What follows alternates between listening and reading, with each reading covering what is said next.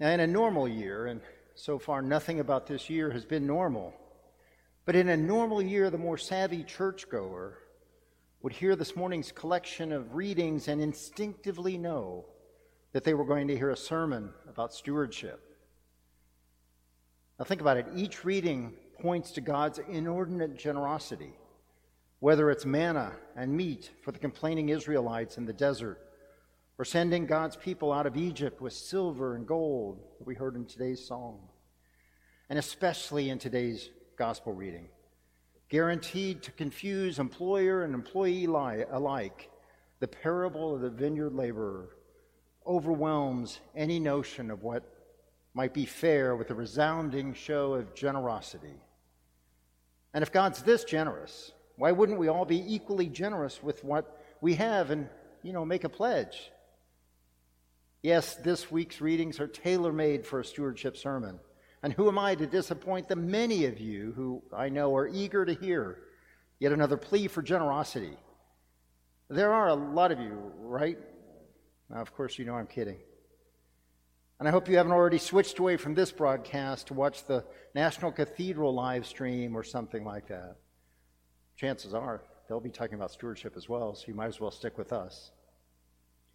The stewardship dance that clergy and vestry and congregation take up each year won't ever make it into the highlight reel of big achievements of the church. Keeping the staff paid and the lights on is just not something that's very exciting, something that's just not very sexy. It's much more exciting to talk about the Petrocelli Pavilion that's about to be built on the site where the old middle building stands, or about worship plans for Advent and Christmas that we've just started working on. But we have to talk about stewardship about how God's undeniable generosity should be enough to make us all the more generous with our pledge. But like everything else this year, this annual stewardship campaign is, well, different, reflecting the unique times we're living in. It starts with the theme What does church mean to you when we can't all be together? The initial ask is not a request for money or a pledge, but, but for consideration, for thought. It's a call for reflection. What does this Christian life mean when we aren't all getting together every Sunday in church and sharing? The Christian faith is more than anything a collective thing, something shared between believers.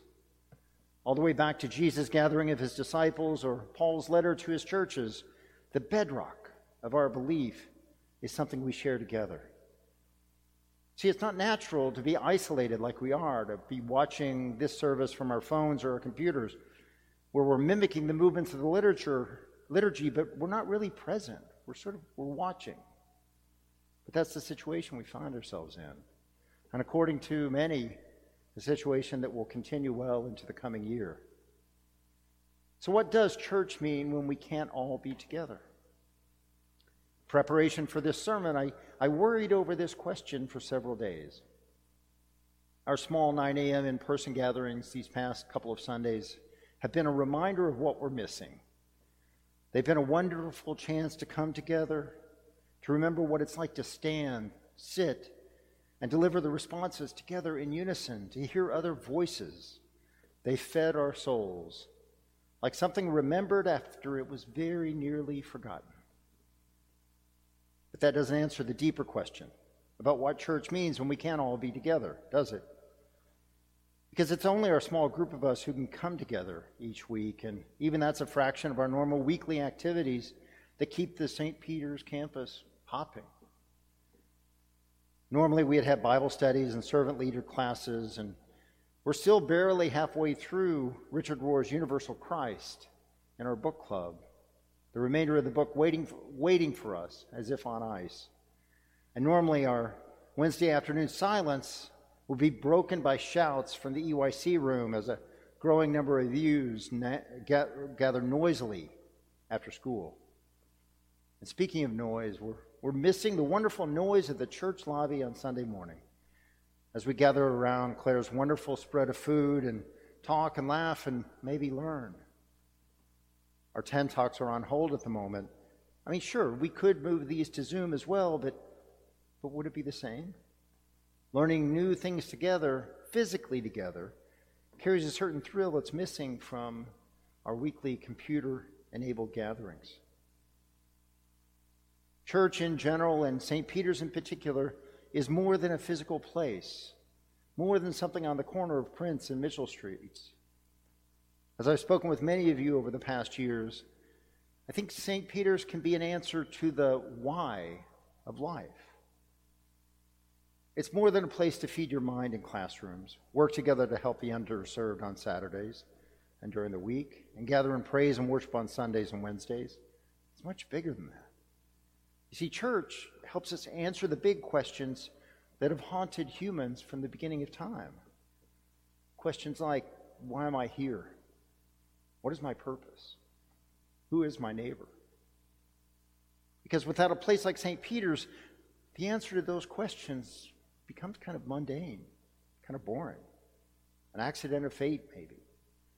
If I'm here because of the work I do, or if my purpose is to navigate this short time we share on earth without going broke, or if my neighbor is just a happy accident of location and timing, then, then really what's the bigger point? Why? It's moments like these I don't envy the atheist who doesn't have the rudder of belief that we share to navigate life's big questions. You see, church, when done right, which means messy and human, helps us understand why we're here. So even though we can't all come together, St. Peter's is a place to help me with the why of life questions that sometimes keep me awake at night. That alone is a reason for generosity. Now, a normal stewardship campaign, if there is a normal, would probably focus on the gospel, on Jesus' parable, and Jesus' parable would probably leave us all, myself included, scratching our collective heads. In what universe would the workers who show up at five o'clock be given the same wage as those who worked all day? Now, the answer is, of course, God's universe, with its universal generosity. And this would lead us to a call for us all to mimic God's generosity and quickly hand in those pledge cards. But faced this past week with another week of economic unsteadiness, social unrest, political division, continued pandemic fears, and oh, yeah, let's add in a massive wildfire in the west and yet another hurricane in the southeast. It's safe to say it's all starting, or has been for a long time, a bit overwhelming. It reminds me of one of my favorite lines from the Modern Family TV show. Just what part of the Old Testament are we moving to? It feels like we're in Old Testament times. In another week of unrest and turmoil, I find myself seeking solace and understanding somewhere else, specifically in Paul's opening words to his church in Philippi. Philippians chapter 1 verse 27 live your life in a manner worthy of the gospel of Christ, so that whether I come and see you or am absent and hear about you, I will know that you are standing firm in one spirit, striving side by side with one mind for the faith of the gospel. Live your life in a manner worthy of the gospel of Christ. Now, here Paul's writing from prison, again, it happens, and this time for he's, he has a very real fear that his life might end. In the opening verses, he muses on whether it'd be better to end it all so he can be with Jesus sooner or stick around so he can serve. He quickly decides it's better to serve, not because he fears death. Remember, he tells us dying is gain. He knows he has work to do with his churches, with his neighbor. How many of us can identify with Paul at this point? His world seemed wrecked, upside down full of danger. His future seems scary. And even when considering his own death, his immediate impulse is to serve. I think we can learn from that. He wants to get his friends to live their lives in a manner worthy of the gospel of Christ. So Paul can be proud when he hears about them, or if he survives, when he actually sees them. If church, if St. Peter's reminds us of the answers to the whys of life, then Paul is showing us another thing that church can mean to us when we can't be together. It can show us how to live. You see, Paul's isolated, like us, writing from his prison cell. Instead of obsessing about himself and his situation, he reaches out. To, he serves, even at a distance. In this case, he serves the troubled people of Philippi. He guides them all to live a life worthy of the gospel of Christ, to strive side by side with one mind for the faith of the gospel. These days, we might stride side by side at a safe social distance, but we are still called to move forward with one mind the faith of the gospel of Christ.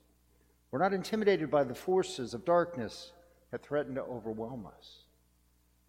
You see, Paul speaks to us from darkness, and he speaks to us in our darkness, and reminds us why we gather, either virtually or in real life.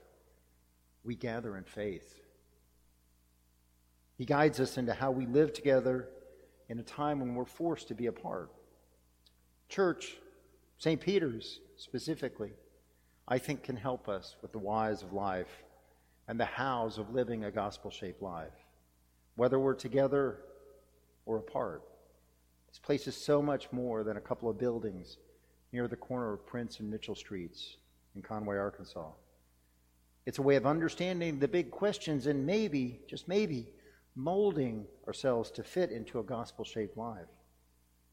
And if that includes being a little extra generous and helping us meet our stewardship goals, so be it.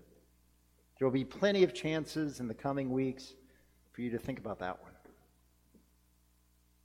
Thanks be to God. Amen.